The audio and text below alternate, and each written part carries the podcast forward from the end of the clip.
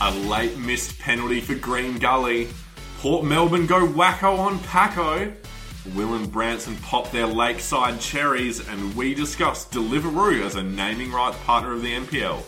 Ladies and gentlemen, it's episode 19 of the Semi Pro Potty.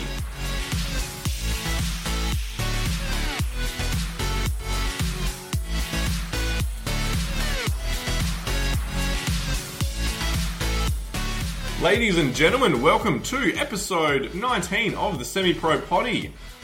I am your host, William Chambers, and joined with me to my right this week, every week, and hopefully for many more weeks to come, Branson Gibson. How are you, my friend? I'm doing very well, thank you, Will. How are you doing today?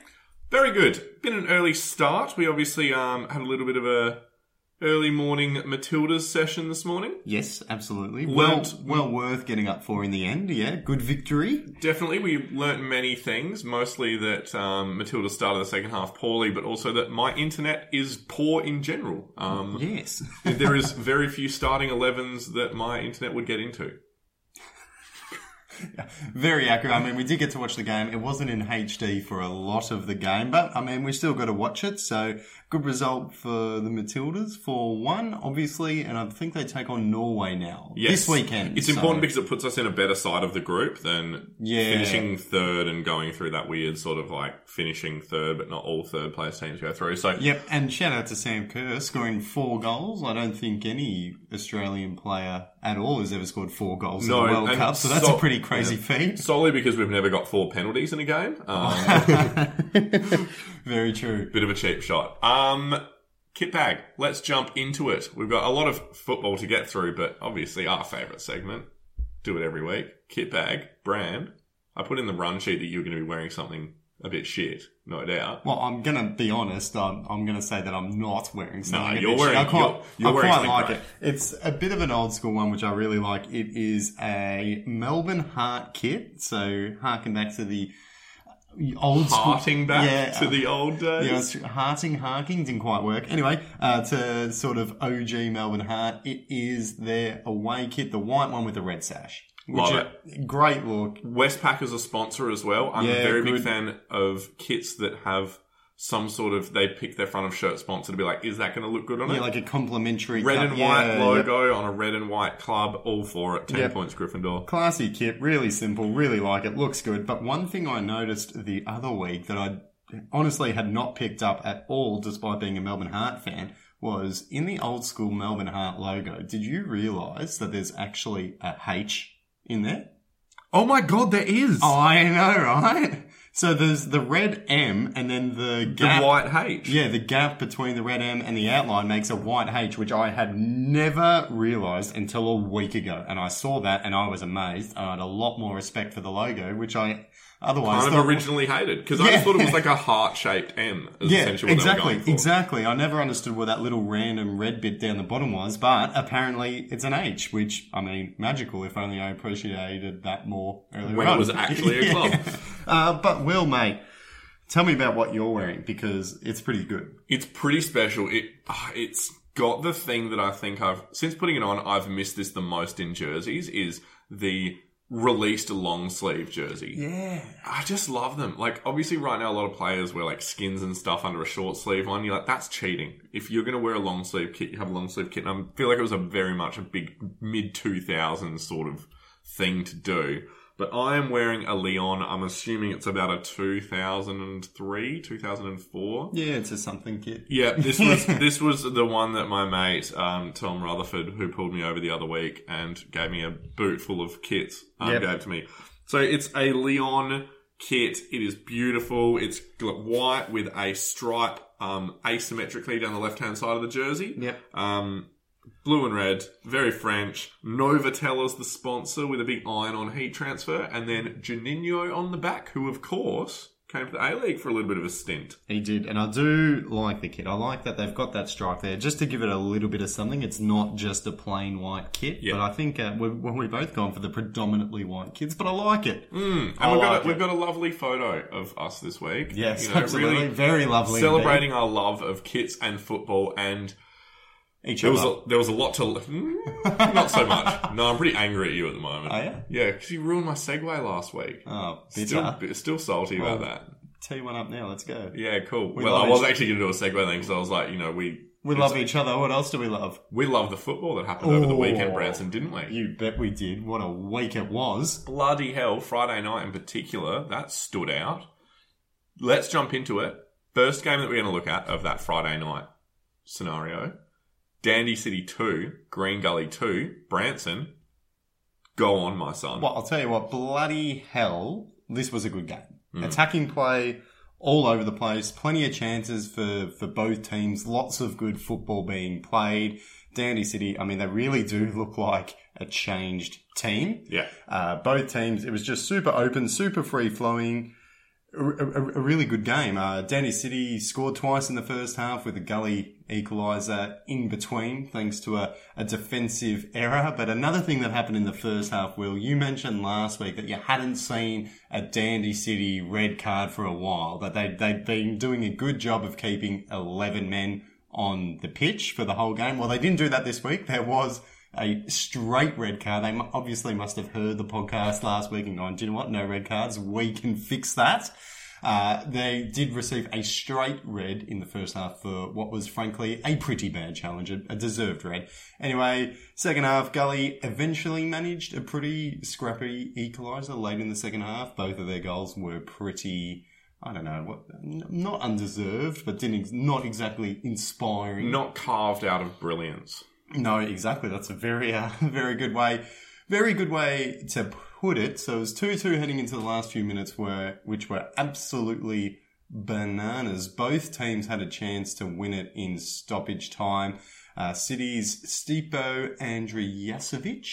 I think Yeah, I'm- well done. Yeah, might have not got it right, but he had a shot that sort of somehow crept wide in the 94th minute. You know, I was watching the game and you go, oh, geez, that, that's probably the last chance to win it. Well, it turns out it wasn't. Gully actually had a penalty, I think in like the 90s. Deep into Oh, yeah, in- extra time. Like yeah. in the 97th minute, you go, geez, Dandy City are going to be hard done by here to lose. Alex Salmon stepped up and absolutely blasted his shot over the bar. Terrible miss.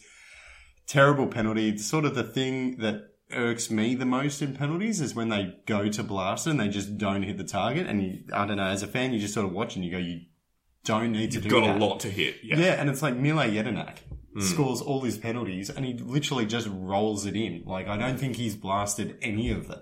So it's like, just hit the target. I mean, his role is my blast. yes. you know yeah, what I mean? Yeah, Like, yeah. But he's not putting his laces through it, which is what Alex Salmon did. And he missed. Another thing as well was Dandy City not only had one red card, they actually had a second red card as well. The coach got shown a red card as well. So they made up for their lack of red cards just for you, I think, mate. Yes. But, I mean, Back to the old ways of not winning and getting players sent off. In the end, though, a draw was probably a fair result, but it was also, I thought, a bit of a weird one because City were probably a little bit hard done by with the two goals that they gave up. The first one was from a defensive error. The second one, Alex Salmon completely scuffed a shot, fell to Kamara, who was in the perfect spot to head it home. But then at the same time, they were lucky that Gully didn't score the penalty at the end. But then on the flip side, Gully were lucky to equalise both times, but then unlucky not to come away mm. with all three points at the end. So it's sort of sort of a weird one where both teams are sort of fortunate and unfortunate at the same time. But I've got a question for you because watching this game made me think about something. So, how confident are you that Dandy City will not get relegated this year? Yeah, I think the if you'd asked me that two weeks ago, I would have been lock them in. They are staying up because that injection Staying of up, new yeah. players has just done wonders there. They had worked a lot of the discipline into their game. You know, they were looking really solid. They were putting in some good performances defensively. They looked a lot more structured and a lot more composed. But that sort of red card in this game kind of hark back to old ways that you know maybe they're a bit more get outable than they were in the last two weeks. I think they're I think they're fine just because of the sheer personnel that they have um, available to them now, and they're starting to get momentum. And we would have said it before, momentum is key. Um, they're in the right direction. There are teams around them, you know, Pascoe Vale and Dandenong Thunder and Kingston City. I look at those three, and I'm more concerned about them than I am Dandenong City. Well, I think I said in the mid-season review, uh, my bold prediction was that two Dandy teams would get relegated. I'm, I've changed. I reckon Dandy City. I mean, they could have won this game. They probably should have, but the fact that they're coming up against a top six team and still getting some result and almost coming away with it. I think that's I think that's key. I think I, I think they're staying up. Yeah. In Yeah. particularly with Paco and Danny Thunder doing a whole bunch of not a lot. I reckon I reckon they're up there. Yeah, there is a team that is very much going to struggle staying up, and that is Kingston City. They're sitting in 14th, but they actually played out a pretty good game on Friday night against Oakleigh Cannons. It was Oakleigh Cannons took the three points. It was 3 2, the final score. But, Brand, tell us about this one.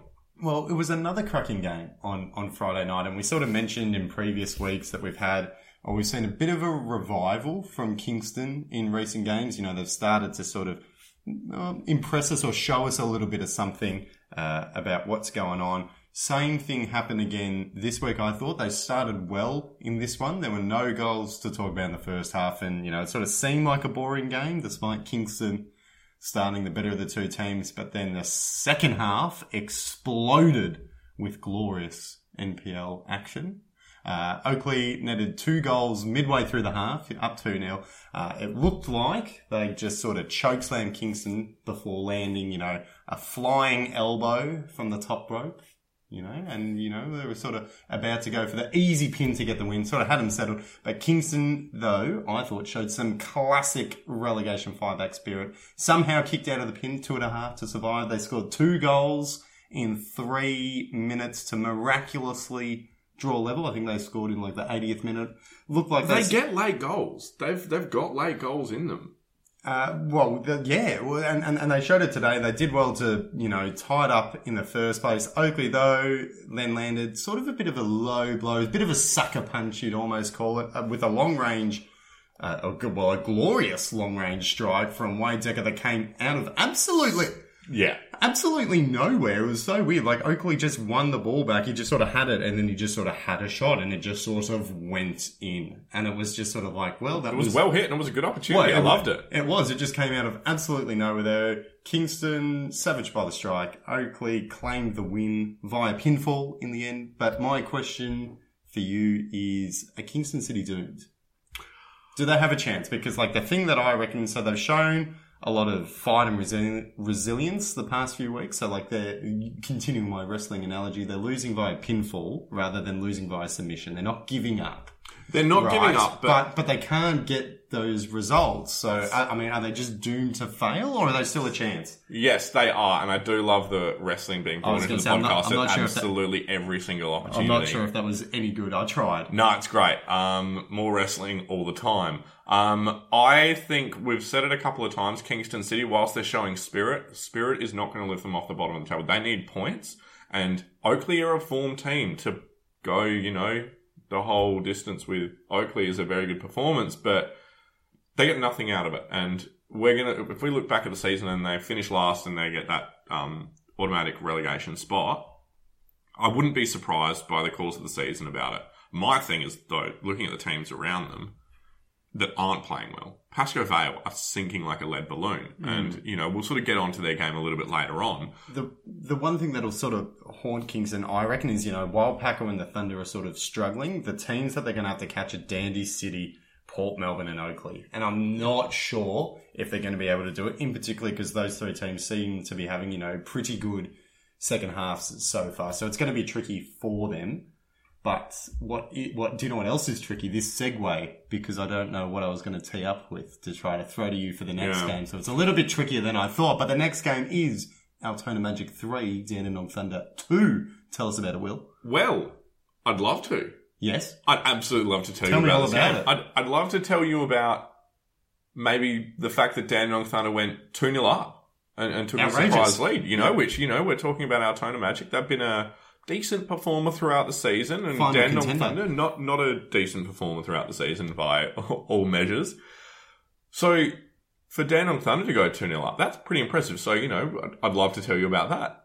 I'd, I'd also love to tell you about the brace from Mitchinson and also a penalty from Ruthven that sealed a mammoth come from behind 3 2 win by Altona Magic. But I can't. I Why can't not? tell you about these things, Branson, Why not? because there are no highlights, there is no footage of the game Mm. anywhere. Mm. And I wonder what could have caused that. Because we heard and we saw, those of us watching on Friday night, Mhm. after the third goal goes in, Altona Magic players running in to celebrate, by the touchline, and then a fracas breaks out in the crowd. And we know a little bit about this. So my thought process is that there was crowd trouble because all of the security was at the AFL after the massive knee jerk reaction of the um, Victorian media the other week about Good theory. Good, good theory.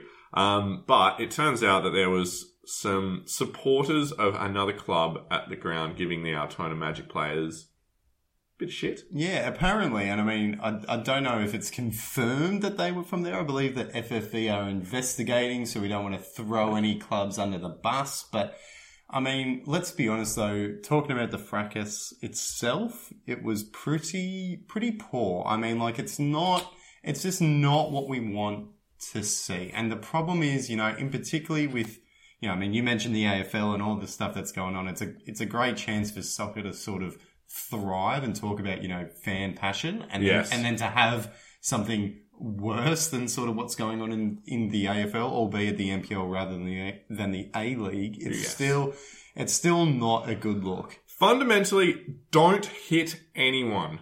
Or- Uh, there is like there is straight up no scenario that I can think of that you're in. I mean, look, you can throw self defense, but it's you don't have to self defend yourself if you don't hit if you're not about to hit someone. You know, if, if there's if there's a scenario that you're in, everyone in society, if you could just not hit each other, that would be great. Well, the other thing as well is like uh, don't abuse the players because like Altona sort of ran over towards the fence and there were a couple of people who sort of ran up and jumped onto the fence. Someone looked like they attempted to spit. Spit, yeah, there was a bit of Um, spitting there going on. Something was thrown, maybe a water bottle. So it's just stuff like that where it's like just don't Be- don't don't do that either. It's Yeah. like just sort of be civil. I mean, like Be smart know. with it. Yeah. Heckle the players. By all means, heckle the players.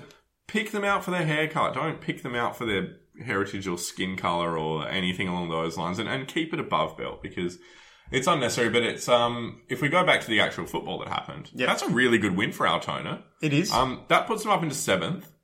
And, you know, we probably would have expected this result at the start of the weekend, but the game that transpired was a lot closer than I think they were hoping it would be. But that puts them up into seventh. Dandy Thunder in 13th.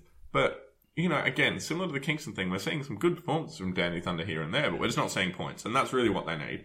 Um, and it is really a, it's, I think it's a bottom four at the moment. It's Dandy City, Pascoe Vale, Dandenong Thunder, and Kingston City. Port Melbourne are a, a couple of good points clear of them. I don't think Port Melbourne are in too much trouble. they're going to have to really struggle if they're going to fall into that. I mean, they could, Yeah. but But you look at that bottom four in terms of what the momentum is, and it's Dandy City, the only team in that bottom four that are really actually showing some some guile there. So um, it's a really interesting one, that one, I think. And, you know, I think who knows what that result could do over the course of the season, but very interesting that we couldn't get any highlights of that one or watch it. Again, you can understand why they'd bring it down because someone Yeah, of course, of course. And the FFA are investigating, so whatever that is. But anyway, moving on to the next game. Bit of a surprise result, this one, I reckon. Heidelberg 1, Hume City 2. Will, tell me about it. Hume are just the form team at the moment. I well, I mean, probably not the form team, but they are definitely up there because they're over the course of the season they have absolutely you know climbed through thick and thin for games and points. Um, it was a bit of a sort of even start to the game, but once the deadlock was broken, um, it was all Heidelberg. So, you know, Heidelberg is a sort of 1 0 up at the first half, and it was just shot after shot.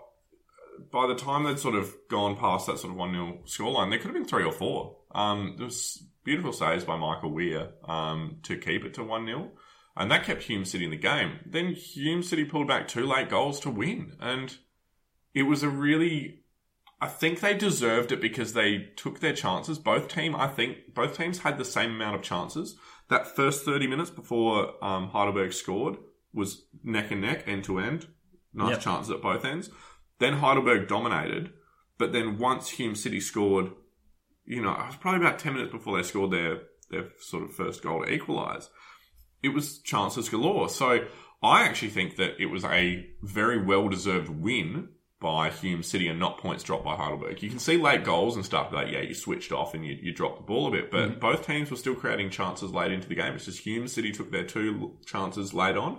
Um, but some, yeah, great saves from Michael Weir. I'd definitely put him down as probably performance of the round for goals for mine. Well, and for Hume City as well, it turns out the Olympic Village is a little bit of a happy hunting ground for them because they also knocked off Heidelberg there in the FFA Cup as well. So a couple of big results at a what is usually a pretty tough place to a tough place to play. Yeah, and it's a difficult batch for Hume City as well. So they are now in fourth in the table. Um, but they have a massive game against Bentleigh this weekend. So obviously Heidelberg, I can't remember what Heidelberg are on the table. That's third. Uh, third and second, yeah. Them and Bentleigh yeah. sort of flip it. So if they can get six points out of these two games, massive. That would be massive. I mean, even if they got four, they'd be happy with that. Um, so they're well on the way to that. Um, but Hume City for mine are a bit of a surprise packet. And Brown, I wanted to throw to you as to what you think their sort of X factor is. You know, we've got a lot of good sort of players putting in good performances, and I just sort of wanted to get your idea as to who you think is maybe the fulcrum in that, and who is most responsible for their their good run of form. Well, I reckon. See, I reckon the thing that I would say probably is that I don't think they necessarily have an X factor. I think their depth and their ability to sort of share the load amongst the team. It seems to be like a different person stepping up every week. Like the, Yes, the- like the team, like the team itself is very solid. Like they're not reliant on one player to you know score all their goals. They're not relying on a goalkeeper to keep them in it. In this Yeah. instance, I mean, you said we did just that, but I mean, guys like Urson Kaya, uh, I think Theo Markelis, Yeah. uh, who's the, uh, James Brown scores Well, a whole James Brown is more often than not putting the ball in the back of the net, but when he's not, you know, Hewitt's popping up with a couple from time Yeah. to time, and it's um, I just think they're very well rounded. I, I, I don't think it's like a specific X factor, so to say. And I mean, they just keep getting good results, and it's sort of showing on the table. So good for them. it is and good for Bentleigh Greens around them. They got four goals past Melbourne Knights on what was a little bit of a little bit of a spanking. Yeah, it was an absolute shellacking. Another another big game. Uh, did not really live up to expectations early though. There was pretty much bloody nothing to talk about in the first half. Well, the first, unfortunately for the Knights though, the first thing worth talking about uh, was when they were shown uh, a straight red card in about the 40th minute. Uh, Bentleigh then took advantage almost straight away, scored just before the break, and then piled on three more goals in the second half and pretty much really cruised to what was frankly an, an easy victory. And for them, I mean, they jumped back into second, back ahead of Heidelberg after that loss. They're only, I think, five points behind Avondale. Uh, the thing, the main takeaway that I had from this one though was that the Knights were absolutely nowhere in this one. Like Bentleigh were pretty good, and once they had that man advantage, they just sort of they sort of buried it. I mean, but the 4 0, I think two of the goals came later on in the half, but the Knights sort of sh- didn't show a lot. And I think that's an interesting one because I want to know what do you make of the Knights? Because the success in the FFF, sorry, FFA had one too many Fs in there. The FFA Cup, I reckon, has sort of glossed over issues. So, I mean, obviously they had big wins over South and Avondale. They're now on the national stage. Mm-hmm. But in the league, they have only won one of their last seven games. So they were sitting in third six weeks ago. They're now in sixth, only just hanging on to a final spot. I mean, what, what do you make of the Knights? It's a difficult one because I've gone to both of those FFA Cup games and they played so well. They were dynamic. They had energy. They, um, I think they played their own brand of football really well, but also nullified the teams that were playing against them. Right. You know, particularly Yeah, that yeah. Avondale game. Yeah. You know, Avondale went there and Avondale did not do what Avondale do well. yeah. Um, and you know, South Melbourne Knights play their own game, and when um, Souths looked really good, uh, what's his name? Um, number forty-five for South Jerry Melbourne. Salidos. Salidos. Salidos was very good in that FFA Cup game, but they did enough to just quell his sort of like potency and threat. Yeah. So I think in the FA Cup they have just put all of their eggs in one basket because they see it as the national stage and they get a lot of money for it. And I sort of said it the other week, maybe it's not the worst league in like Australia is a difficult market where maybe it's not a bad thing just to be sitting in mid-table. Well, the thing that concerns me is that they sacked a manager about a month ago. They had some good cup wins, but they've had some terrible league form. So what's Yeah. going on there now? What's going to carry them on for the second half of the season? Well, and, and, and that's the thing. I don't know. And I mean, I, I don't know if teams sort of do this, but maybe like what you said with putting eggs in one basket, maybe they have decided almost to purely focus on the FFA Cup. Maybe. I mean, like the teams make that sort of conscious decision where they go, do you know what? We're not going to win the league. We're just going to go hard for the FFA Cup because we actually stand a chance of going deep in that. I mean, maybe, but Yeah. I mean, we'll see how their league form carries on because to be honest, it's it's pretty torrid and they're actually almost, you know, stand a chance of not making the finals now, which a few weeks ago was sort of It seemed ridiculous. Yeah, But I mean, I just feel as honest, they put three games together and they can probably catapult themselves up the table. Like, it is a tight table, but yes, it's concerning signs. There are also some concerning signs out of South Melbourne as well.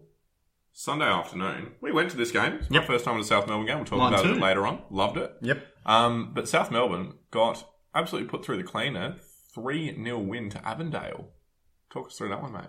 Well, this one started off super stop start. I think there was challenges flying all over the place. The ref calling a whole bunch of fouls, and, and to be fair, a lot of They, them they were all fouls. Yes, yes, yes, yeah. Well, it wasn't just sort of like you know uh, ticky tacky decisions. You know, there was some hefty challenges flying around.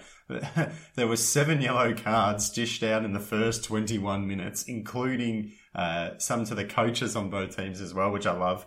Uh, surprisingly, though, there were no red cards. Yeah, I was willing to take bets on that game Yeah, I as mean- to who was going to get the first red card. Well, seven yellow cards in the first quarter of the game, and you're going, gee, someone's going to get sent off here. Uh, but Avondale, though, sort of withstood that physicality. Liam Boland converted a penalty, and then big defender Matthew Reid scored with a header from a corner with a lutch, last touch, sorry, of the first half to put Avondale up 2 0 at the break. I mean, a goal like that just has to be a coach killer. Literally the last touch of the half. It's so different going down 1 0 versus 2 0. After that, I mean, Avondale really killed the game. Five minutes into the second half, they got a third goal. I mean, Will, we were there. As soon as that third goal hit the back of the net, it, it felt like the game was over. Like we were sitting there watching, we're like, South are not going to come back from this. And they didn't, funnily enough, they didn't. I mean, Avondale could have added more. South seemed to struggle to create chances. I mean, they had a few sort of half-ish ones, but I mean, their best chances came like in the 85th minute, which by then is far too little, too late. Avondale, though, I mean, they may have just turned the corner after a bit of a tough spell, you know, when they struggled to get a win. Back-to-back wins could sort of be the catalyst to another sort of winning streak. But what do you reckon this loss means for South? Does it make it? Does it make it make you think of them any differently? Because I mean, they'd won four of their last five in the league. They'd beat Heidelberg, Bentleigh, and Altona. So they'd won huge games, uh, but they've now lost to the Knights and Avondale. So are you still confident that they're going to push for the finals, or was that sort of four four out of five stretch just sort of like a flash in the pan, or are those losses just tough wins to good opponents? I mean, what what, what can you make of them? My read of this is that they're going back to their ways before they went on this run of form.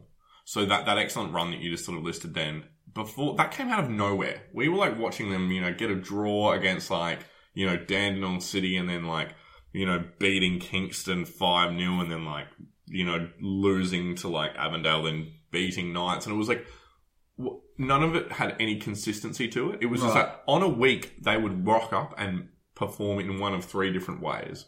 And I think we're now returning back to that. So I don't think it's like panic stations by any means. I don't. I think it's probably more back to the south that we know. They just had a really nice purple patch of form there. So I think their season is still looking like it's going along a trajectory where they will make finals. But how deep into those finals are they going to go? It, uh, who knows? Like, I have no idea. And the, I mean, the last thing as well is like you know, South we think are a, a, a flawed team in terms of consistency, getting it done everywhere. They lost to the top team. You know, like Avondale, Yeah. Avondale are a good a good side. So in the end, they probably would have liked a better showing.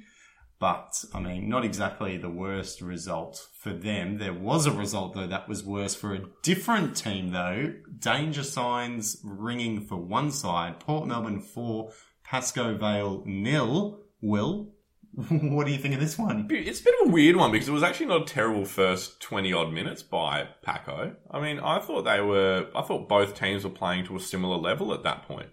Um, they conceded a penalty around about 30 minutes in um, Sam Ford from the spot um, with his head, you know, gave Scored from the spot with his head. yeah, of course. No, he scored from the. Ooh, that would be loud. Um, he scored from the spot and then he scored with his head. Ah, gotcha. So you know he was he was their bringer of two goals, and that gave them a two 0 lead at half time. And where you sort of think that was coach killer sort of scoreline in the Avondale South Melbourne game, Yeah. I don't think it was a coach killer. I think it was a team killer. I think Pasco Barrett went in and said, "We actually played pretty well in that first half, Yeah, but and yet we're we're two down. 0 down." Yeah. And they just kind of went, "Oh, screw this."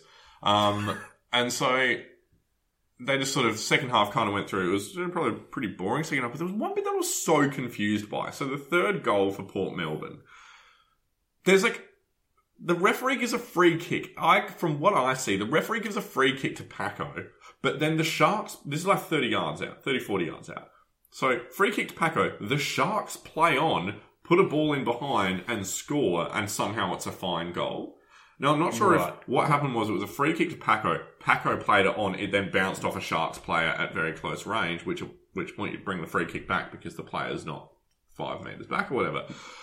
I was like, the fuck is going on here? So, I'll, I'll be honest, I did gloss over that one. I didn't really notice that. But was it potentially the ref was pointing towards the ball to say No, he got the it's ball play on? pointing towards like Paco's attacking end.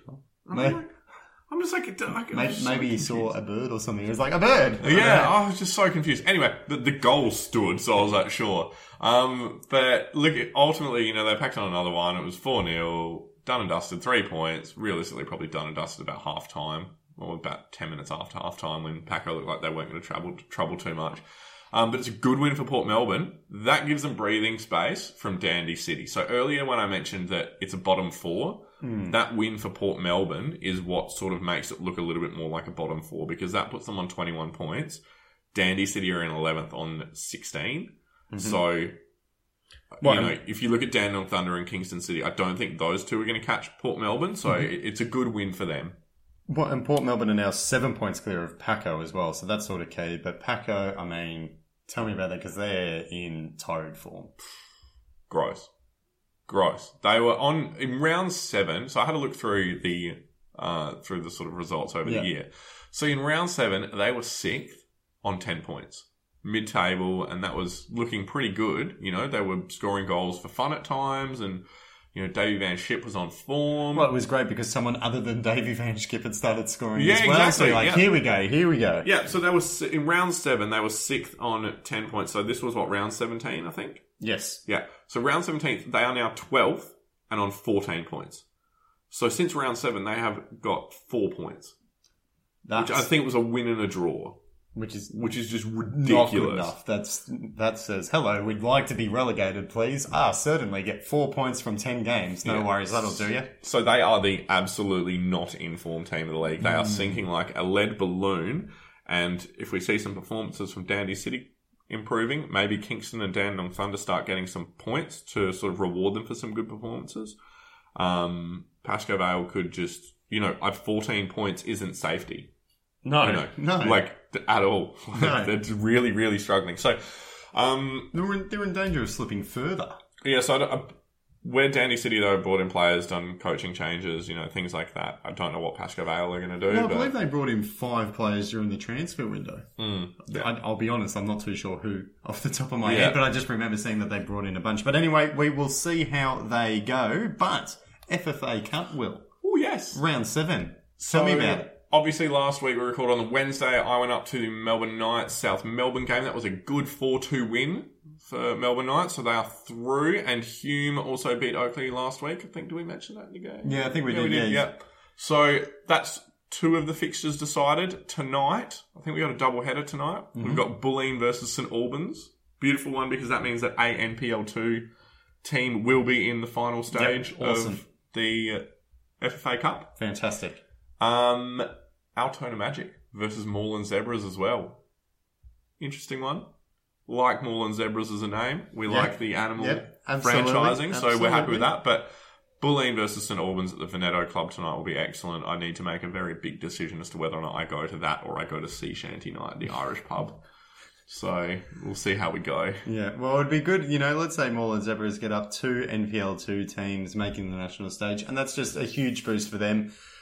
I mean, hard to sort of put a price on it, but it'd just be massive, that sort of exposure. But you also had a look at the WNPL as well, and there was a huge clash on the weekend that has massive implications. I Tell mean, me it about- has tell- massive Tell me about it. implications. I'm not sure if it does. It's the top of the table clash between Calder and Bulleen. Calder have been running away with the league so far. Calder won 4-2, and that gives them a 10-point lead um, over Alamein. So Alamein leapfrogged Bulleen Yep. at that stage.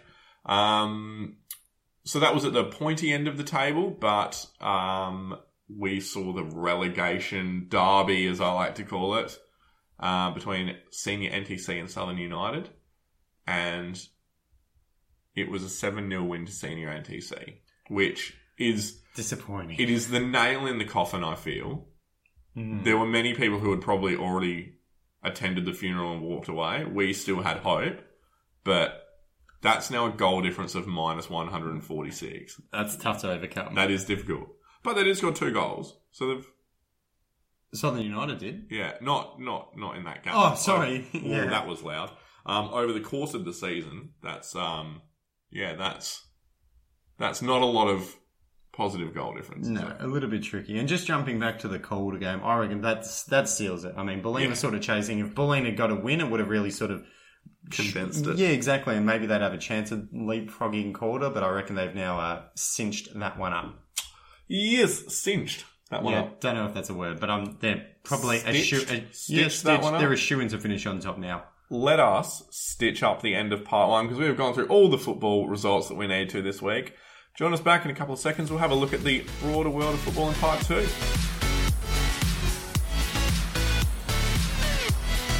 Ladies and gentlemen, welcome back to part two of episode 19. Is it 19? Yes, sir. Of the Semi Pro Potty. You betcha. It is indeed. This is the part of the show where we, you know, take a broader look at football, some of the things we like, some of the things we don't like. Um, Branson Gibson, we kick this one off with That's So Semi-Professional.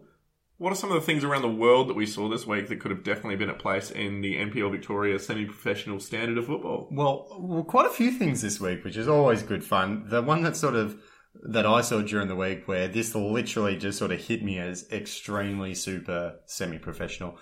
You know, leagues around the world have you know sponsors, naming rights, naming sponsors. The A League, obviously, the Hyundai A League. Coca-Cola Championship for a while there. It, it was. the- Then it was N Power. I don't know what it is. Barclays Premier League. you Yeah. know, like they're, they're floating around. So League One, the top tier of French football, Ligue Un, sorry, I think is the more authentic French pronunciation. It also might not be, but who knows? Anyway, uh, so they just announced that they have a new league naming rights sponsor, and it is Uber Eats. So Brilliant. so League One, Jesus. Ligue Un in France is now known as Ligue Un Uber Eats, which is I don't know that name just sort of strikes me as What's pretty. Uber Eats in French? Like, are they going to call it Uber? Well, it's a brand name, so they yeah, can't call it be, Yeah. it would be Uber Eats. I think to eat is mange in French, M A N G E. So Uber manger. You, don't an know. Uber mange. Yeah, I don't know. Again, I don't know if I pronounced mange right, but it's M A N G E. Mungie. Yeah, so maybe. But another thing that I saw was sort of in the follow up to this, and I don't know if this part is true. But I, I've I just seen this yeah. on our run sheet, and I want this to be true 100%. Uh, so do I, because apparently they're saying that the ball, you know how before the game in the A League they get like, you know, a youth, uh, sorry, a youth participant to take the ball out to the referee. Apparently in League Uber Eats, the ball is going to be delivered by Uber Eats drivers. Fucking that is great. is- I also want that thing where I know Domino's do it, where they tell you about your driver, and Uber does it now as well. yeah, Like, I want them to do that because obviously in the in the pre-game when the kid delivers the ball, they're like, Mm-hmm. oh, like you know, this is Sally Parkinson, she's captain of the under 12s, blah Yep. blah, and she's going to the World Cup. The under 15 World Cup next week or something Yeah, along those lines. And then as well, uh, yes, uh, this is like, uh, Tony, his favourite football club is Barcelona, and his favourite song is like, I don't know, Nelly or something. Well, the really other, shit. the other thing that Jason Derulo trumpets. I, the other thing that I want to see as well is in classic Uber fashion, I want to see if you can then rate each Uber driver's delivery delivery of the ball. So like the Uber driver times that you go up, was he timely? Well, yeah, I mean, the, I don't know. I Like, fucking love the scenario as well where, where they're waiting for the ball to be delivered and we can see on the screen the map of the person and they're Yeah. just like they're on their Oh, bike the- just oh. doing laps around the stadium well, trying to figure out how to get tunnel, in. yeah, I just love the idea, like you know, the, like the Uber driver delivers the ball, and you go, yeah, that was a four, four, four star delivery, five star delivery. Give them a rating. I think that'd be good. But they uh, just get the order wrong. They deliver like an NFL football. Yeah. Something like that'd be good. I just thought that was pretty semi-professional by nature oh, in France, general. but French football is. I know that they hold the World Cup, and it looks like it, the women are probably going to do pretty well in the World Cup as well. But like for a country that has like very good national teams. I just cannot take them seriously, and I know Oh. I'm saying that wearing a Lyon jersey, but it's Yeah. like I just I just cannot take them seriously as a league. It's Yeah, just and it's so weird. But anyway, th- I just, I think, I think this is, I like the idea, sorry, of that anyone, like, so the pathway for us to deliver a ball in the A League's pretty, pretty tough. You know, like we're not a 12 year old youth player. So it's going to be tricky for us to get on the pitch. But what that is our next season's goal. goal, Semi-pro potty delivering a ball at an A League game. that'd be pretty baller. That has got to happen. But I was going to say, if we want that to happen, we could just move to France and become Uber Eats drivers. So that's what I was sort of hinting at is like, you know, if it is Uber Eats drivers delivering the ball, that could be anyone. Like anyone has a chance of, I mean, just, be, so sick. just become an Uber Eats driver and you could be delivering a ball. Um, That- How good would that be? So this is an opportunity now. NPL has not got a. Oh, hang on. Is it PlayStation? The sort It of was the PlayStation NPL. I, National Premier Leagues? I, run I'll be honest, memory. I don't think it is. I think it's just NPL Vic Man. Excellent. Okay, so what are we thinking of? I'm. I would love. You know, I'm very pro Australia and Asian geopolitical relations Yeah. with Huawei. football as the vessel. Oh Huawei. Oh, God, I would love that. I'd love it. And it's like the slogan could be it's like Oh. you can you can watch the NPL Victoria while we watch you. Who do you reckon took down the Dandenong Thunderstream? Huawei. No, Huawei No? aren't about taking down streams. No, they- Huawei oh. are about streaming what you're currently What? doing. Yeah, yeah, and, and, and posing Yeah. it. So it was actually either Russia or North Korea for the Yeah, dam. they're taking down. yeah. Ah, sorry, sorry guys. You've I got did- it mixed yeah, The dam. So Huawei would be good, or maybe even just like AliExpress, Yeah. the NPL Victoria AliExpress Yeah. league. What about Deliveroo? A rival. Spicy. yeah. The delivery jackets are actually really nice. Uh, I really like them. Yeah, I think there's going to be in about ten years' time that it's going to be an anti-fashion statement to wear a Deliveroo vintage jacket. mm, maybe. I mean, NPL. You could get some real like I don't know. You like a real local sort of business. I don't know, like John's Bakery. My well, favorite. And D Construction seems to be sponsoring Yeah, I'm think- all of the Croatian teams. Yeah, but I'm thinking something like even more grassroots. It's like I like watching the FA Mm. Cup in England, and they, you know, you got a League The- Two team, and then And all of Mike's us pies. Yeah, is in the background, or Johnny's Auto Repairs, and you're like, Johnny's Auto Repairs have now hit the jackpot. They're a, a Oh, worldwide so broadcast. But anyway, uh, I thought that was pretty semi-professional. Uh, what's something that you thought was semi-professional? Um, I had VAR in there, but we just keep talking about it. The VAR for the penalty in the France game was just, Oh. just farcical. Well, I think there's been a couple of that now, where they're so- calling out goalkeepers for coming off their lines. But Which, then it's like you look at the footage and it's like all of the French players are encroaching on the line as well, and it's just like, oh god, just Yeah. let bygones be bygones. Um, goalkeepers are at such a disadvantage in penalty shootouts that I'm like, if you're like half a meter off your line, who gives a shit? But Yeah. anyway, that's me. The rules are rules. I get it. Sure, whatever. Ruin the fun of football for all of us. yeah, But there was one, the only other sort of one that I really thought was semi-professional, and it would happen this morning. We saw a goalkeeping howler, and we, We more did. often than not do not agree on goalkeeping howlers. yeah, But this one, I am willing to admit, is goalkeeping howler 100%. because as much as Sam Kerr, I think, is running on to sort of pressure the goalkeeper, Mhm.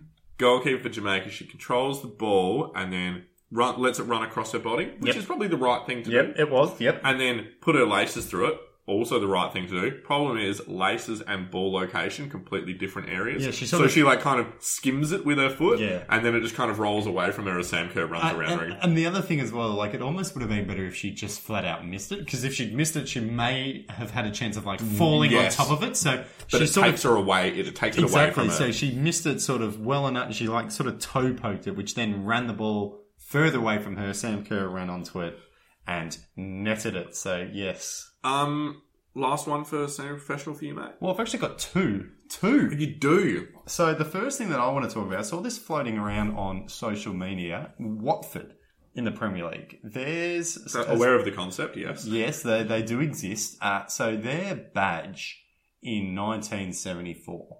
Someone's posted a photo of that on Twitter, and it is extremely, extremely semi-professional. I just don't really know what's going on. So they are nicknamed the Hornets. Weird club. Nicknamed the Hornets have a moose on their logo. Anyway, 1974. Maybe the moose was called Hornet. Hornet the moose.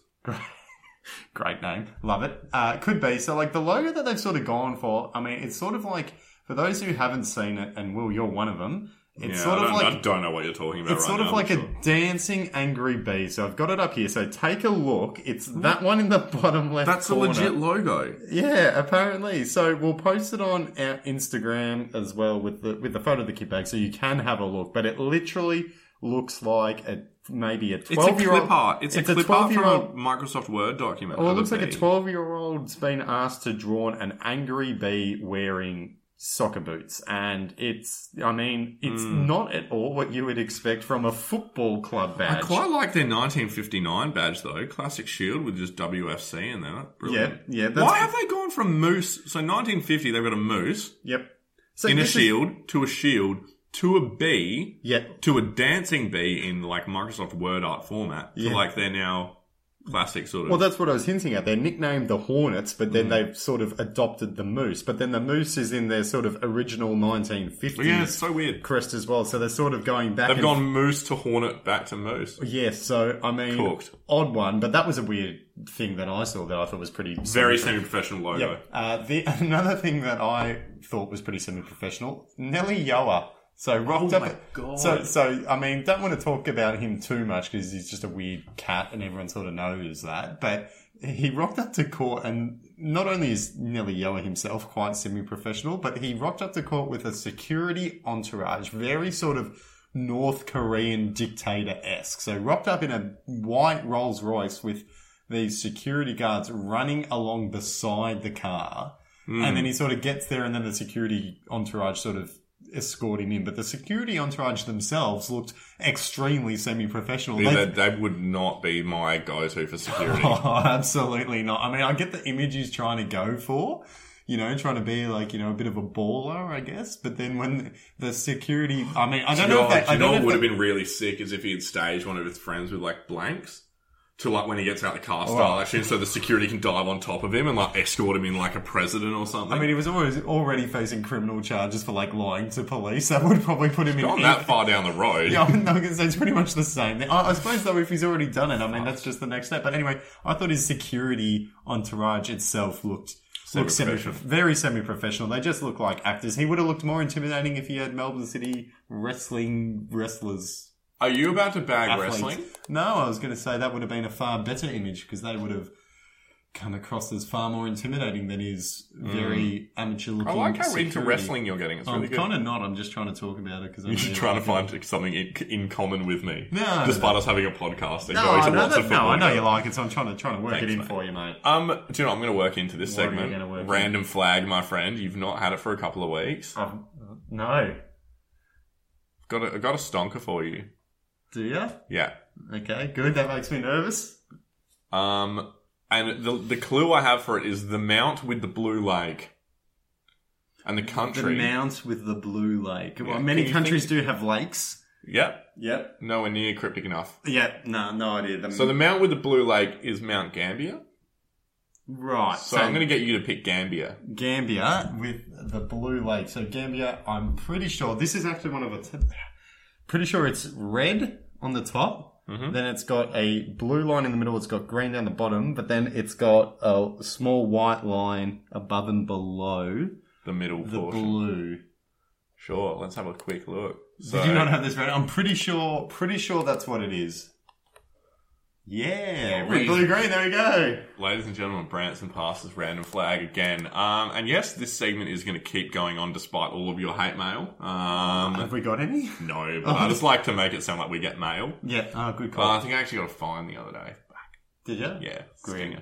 Um, do you know what was not grim though?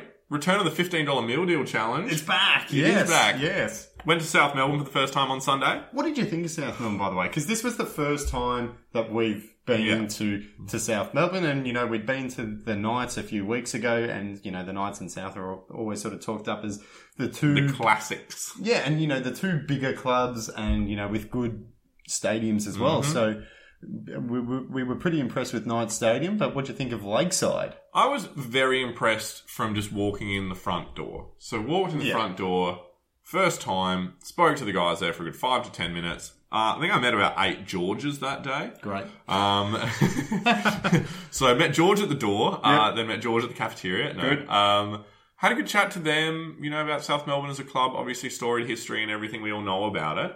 Um, but then when you sort of walk in past the futsal area um, into the club rooms, they've got screens up with the NPL streams Yeah, running. They've got a multiple. bar and a kitchen and everything. Well, they had a big screen and then like two other TVs. Absolutely loved and- it. And then what I loved is that they had along the walls, they have obviously their posters of famous teams and everything, teams that had won the NSL.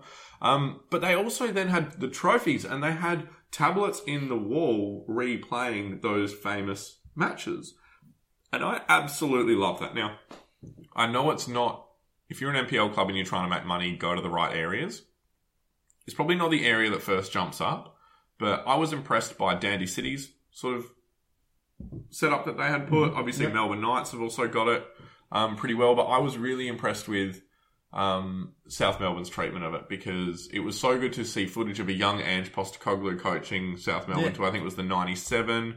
Um, seeing some of the names like uh, Sally Adoris and so on and so forth. Well, and they had like the trophies and everything on display, and then those screens next to it that was Yeah. sort of showing highlights of It's games so from that good. era. And like you know, we talk about that's so semi-professional. There was nothing semi-professional about No, this. This was- was this was exceptionally professional. There was a packed end at the um at, at the lakeside with flares being ripped as South Melbourne won the NSL, and it just looked. I was like, oh man, that just looked good. That looks good. Bring back the NSL.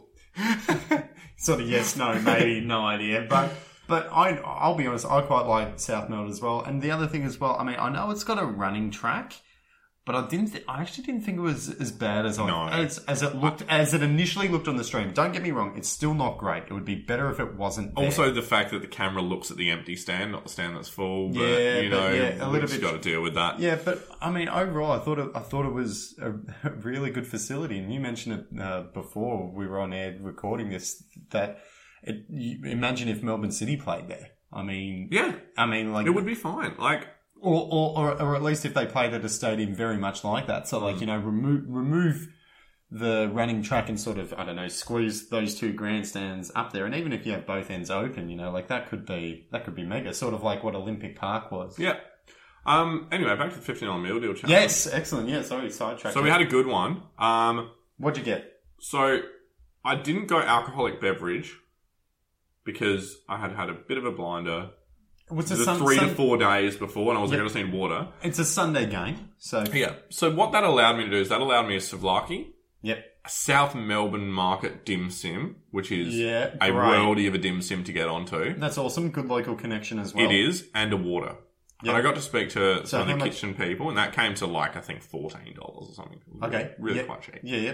Um, spoke to one of the guys who sort of organised it, and he's like, when we used to come to South Melbourne games, we would meet at the South Melbourne Dim Sim place. Mhm. We'd meet at the South Melbourne markets and then come across. Yep. And that always, you know, football and South Melbourne market dim sims have Mhm. got such a like affinity. I'm like, yes, bring all of that back. I love all of it. Yep. Um, the only thing I'd say is the souvlaki is small, but it is cheaper than most souvlakis. Right, So it was delicious, but it was smaller. So I think you do need to get a souvlaki and something else. Right, okay, but the souvlaki, that eight dollars, so cheaper as well. So the price sort of matched the size, or Oh, I think it did, yes. Okay, But it's more, you know, when you have a souvlaki, you want to be pretty full. yeah, You know, that's a big old meaty lamb wrap. yeah, it didn't quite fl- fill you up. No, it didn't. But, you know, Jesus, we filled this segment quite a bit. Talked Yeah. quite a lot of shit, this one. I yeah, like well, that. let's let's top it off though with a little bit of dessert. What did we like? Tell Yeah. me about what what's something you liked this week. Roll through it. Quick one, South Melbourne history, being able to sort of see some of those moments that I hadn't seen before. I really like Yeah, that. and it's and it's great that that's on display because obviously it's hard for clubs to sort of showcase that, but you know, like we we like when we go to all the different grounds, looking at what they've got up in the club rooms and that sort of stuff. And this was just a great way to present, Hmm. obviously their their deep history. We should be proud of our history, and so anything that sort of salvages it, saves it. Yep, preserves it. Yep. Um, I also like going to the FFA Cup last week. I took my mate Ollie. He had never been to an NPL game. I know it was Yep. an FFA Cup, but you know, Yeah, yeah, yep. he'd never been to an NPL game, and he absolutely loved it. Um, the food was good, the beer was good, the atmosphere was great. Mhm. Um, just so refreshing. And then at the very end, when it just decided to rip about eight flares and throw them and make it look like a war zone, that Yeah. was brilliant. Absolutely Yep. loved it. Um, Brand, what about you? Uh, I like the Western United kits, which were Yes. revealed. Yeah. Shit, so- how do we not talk about that yet? Well, so for those who haven't seen it, it's their home kit is black and green stripes. It is Vertical stripes. vertical stripes. Yes, it is predominantly black with sort of green as the secondary stripe color. I will be honest, I would prefer if it was inverse, more Mm-hmm. green than black, just so it sort of stands out a little bit more to like a Wanderers who are predominantly black. You know, uh, but the main talking point is, I mean, their third kit was sort of leaked. Uh, I believe it's now being confirmed that it is their alternate kit, and I'm a big fan just because It's it's, different. exactly, and it's sort of out there. And in the A League in particular, we haven't had that many sort of outrageous designs. I think like Central Coast, Central Coast tr- palm tree. Yeah, that like was that, like that was really good. But in terms of like just crazy ones, the one downside again on that though is I did see. I think apparently Tunisia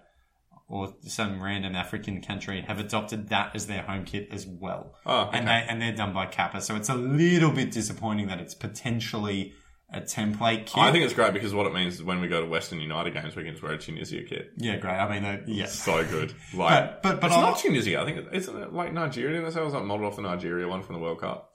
Uh, But it's like, this is like an exact replica of the Yeah, Western- Tunisia okay, one cool. is like the exact same pattern. Okay. I'm pretty sure. But you know, uh, good kits. I like them. I like it. What's something else you liked? Um, I'm just gonna say I really like Melbourne in general. I've Nice.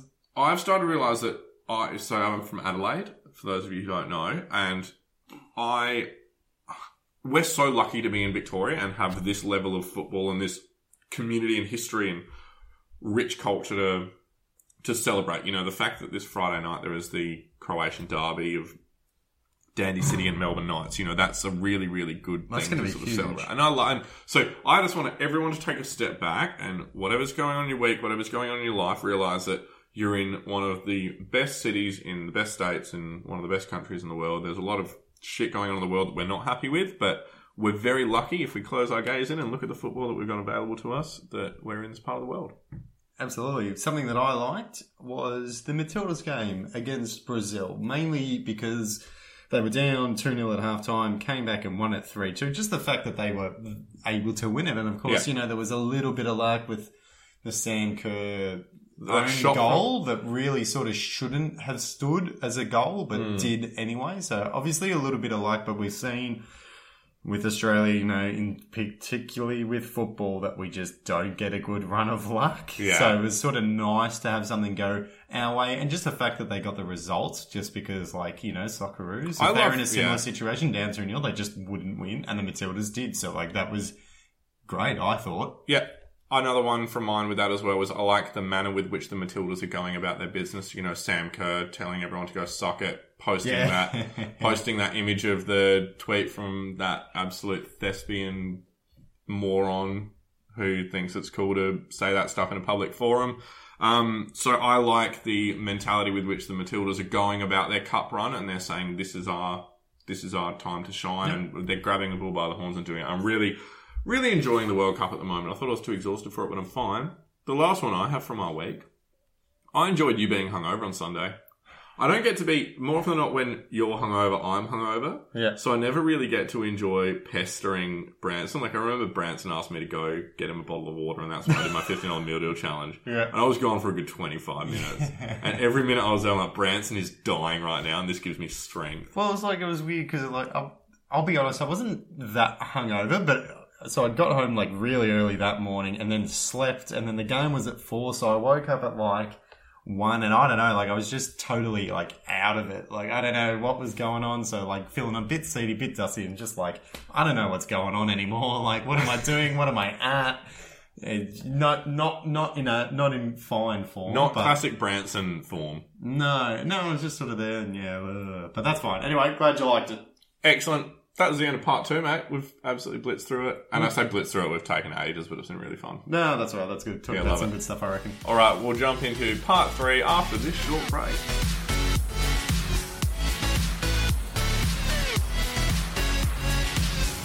Ladies and gentlemen, welcome back to part three, the preview section where we will look at the upcoming fixtures of this weekend, maybe talk about a couple of matches of the round, probably tee up some George stuff. Um, Friday night, though, we kick off with a triple header. We've got Hume City versus Bentleigh Greens. Melbourne Knights taking on Dandenong City in that Croatian derby out in sunshine. Pascoe Vale will take on Avondale FC as well. Uh, Branson, what do we got on Saturday? Uh, Saturday we got a couple of games. We have Green Gully taking on Port Melbourne, the Dandenong Thunder coming up against Heidelberg. Uh, and then on the Sunday, we have two games on the Sunday. We have South Melbourne taking on Kingston, and then Oakleigh Cannons taking on Altona. So a couple, cou- a couple of interesting fixtures in there. Hume, I mean, for my match of the round, Hume City versus Bentleigh sort of stands out as probably the biggest clash. Mm-hmm. You know, Hume City have been doing really well, just knocked off Heidelberg. Can they do it again against Bentleigh? Will either one of Bentleigh and Heidelberg actually decide that they genuinely want to finish second or potentially catch Avondale or they're just going to keep trading wins and losses? I don't know. What about, what's your match of the round?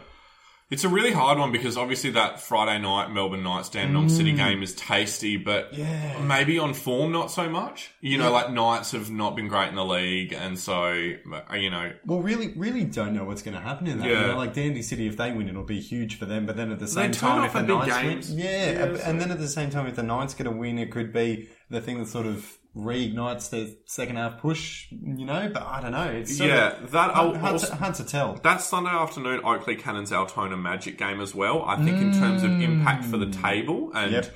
Sort of having a look at all those teams sort of moving forward in the second part, I think that's really interesting because I think they're only separated by about a win's worth of points. Yeah, so a, yeah, a win would jump Oakley ahead of Altona and bring them really within touching distance of, of the finals, which again weeks ago seemed inconceivable. Yes. Great word as well. Thank you. Inconceivable. Uh, so I've been watching and uh, I've actually been reading um, Princess Bride this week. Great. You've another film you've not seen. No, of course Yeah, not. We were talking about this before. You know, like four films. You're like, you're here with your housemate. You're like, oh, this one again. I haven't seen We it. spoke oh, about sorry, just so everyone has reference for this. We spoke about John Candy in Cool Runnings, and Branson's like, "What's Cool Runnings?" and "What's Oh, John Candy?" get out of here! I did not say that. You said, "Oh, John Candy." I said, "Who's that?" I'm like, and you're like, "Oh, are you serious?" I said, "Yes." You said, "Oh, the head coach from Cool Runnings." I'm like, "Oh, why didn't you just say that in the first I like, place?" I like how you called him a head coach just Oh, to prove head that, yeah, but you just proved that you haven't seen the movie. I love that. It's dead set my favorite. My girlfriend Tony, she probably Don't absolutely, drag Tony I was going to say she's absolutely probably. Oh, I mean, she might be listening, but no, she knows. she's that- definitely she does not listen. Oh, this. I. I think she likes our posts on Instagram. She actually got mad when she found out that the semi-pro potty account did not follow her back on Instagram. Mm. That made her quite Another mad. thing we have to talk about: Branson skewing the votes for all of our things by Oh, voting with the Avondale account, the semi-pro potty, and his own personal account. Alright, so for alright, so to clarify, Bram will no longer vote as the Avondale account or the semi-pro potty. or the semi-pro potty account. The semi-pro potty account must remain neutral. However. I will say that p- other people who do have control of the Avondale account might like it, but Bram solemnly promises. They can anyone at Avondale who has a personal Instagram account can like it with their own Instagram Well, account, no, that's all right. But Bran hereby promises not to do it. I'll just win on my own merit every week, which will be easy. It will. Um, which game are we going to get George to do a prediction for? Well, I don't know. Well, last week, so obviously forgot to do it. I've been pretty slack. Got him to predict two this week, and he got them both wrong. I think he picked the Knights to beat Bentleigh, and he picked Heidelberg to beat Hume. And now Donuts. Oh Yeah. for two. Oh for two. Uh, which Liam Boland was also quick to point out. Loves pointing out Yeah, he yeah, does. Gives, gives George a bit of stick. So George has been out of form. Well, I mean, with the two tasty ones, let's get him to do another doubleheader. I reckon probably Hume against Bentleigh and then The Croatian derby on yeah, the Croatian night. derby. Yeah, exactly. And if he gets both of those wrong, we might just throw a third one in on Saturday or Sunday Right. just to try to get him to get one right eventually. Um, when do the Matildas play Norway? Sunday, 5 a.m. Can we get him to do a Matildas Norway, or is three servings of food too much? Well, what if he picks them? What if he gets both of these wrong? Ooh, well? yeah, we and know, we then, don't and, then, and, curse then- and them. then Yeah. picks the Matildas. We go, sure. Yeah, we don't want to curse them. No, good Shit. call. Um, WNPL. WNPL, we have got Southern United versus Box Hill on Saturday. A winnable, um, another winnable game for It is Southern United. so It's not a winnable game. Well, I mean, like We Box just Hill- said that we put the nail in the coffin. or, or what of them not winning a game this year, or the nail in the coffin of them finishing on the bottom. I think it's pretty safe to say they're not going to win a game this year. Box Hill, I'm willing to put Box Hill in the realm of possibility. Yeah, it's okay. Like it's Um, also in the realm of possibility that Will might win a best kit vote at some stage in his life. Highly unlikely because Brand's kit game is obviously a lot stronger. It is. Uh, and, I and his, wasn't expecting you to agree with no, that. and his bank account is a lot not stronger. Mine? Yeah. What? Your kit collection. Yeah, Yeah. my bank account. Yeah. I'm confused. You have to purchase kits. Oh, money. gotcha. Is Have you been through a con? Oh, I didn't know what you were talking about. yeah. Um, anyway, we are talking about WNPL. Oh, shut up. Yeah. Uh, Heidelberg versus South is the other big WNPL game of the round. Calder faced Geelong Galaxy. Um, and then we've got second placed Alamein taking on Bayside. Um, so we've got some tasty fixtures there, but look, it is looking like it's a Calder runaway at this stage and a Southern United anchored to the bottom. That pretty much takes us to the end of it, doesn't it, Branson? I reckon it does, mate. Covered a lot today, ladies and gentlemen. Keep watching football. Keep telling us what games you're going to. If you're going to the Veneto Club tonight, let us know because I think I'm going to try and head out there. If I'm not there, I'm at Sea Shanty night, like you all care. um, alternatively, come to Sea Shanty night. Alternatively, Brand will also be working. Yes, If anyone wants to come hang out with Brand, woohoo. No one wants to do Yeah, that. fair enough. Um, ladies and gentlemen, thanks for putting up with this. Thanks for putting up with us. Episode 19 of the Semi Pro Potty is done. Follow us on Instagram and Twitter. I'm at Chambershire. Branson is at Branson Gibson. Yep. Post some stuff throughout the week. Yeah, hit us up, chat to us about stuff. We love it. Love it. Talk to you next week. Thanks for joining us in episode 19 of Semi Pro Potty.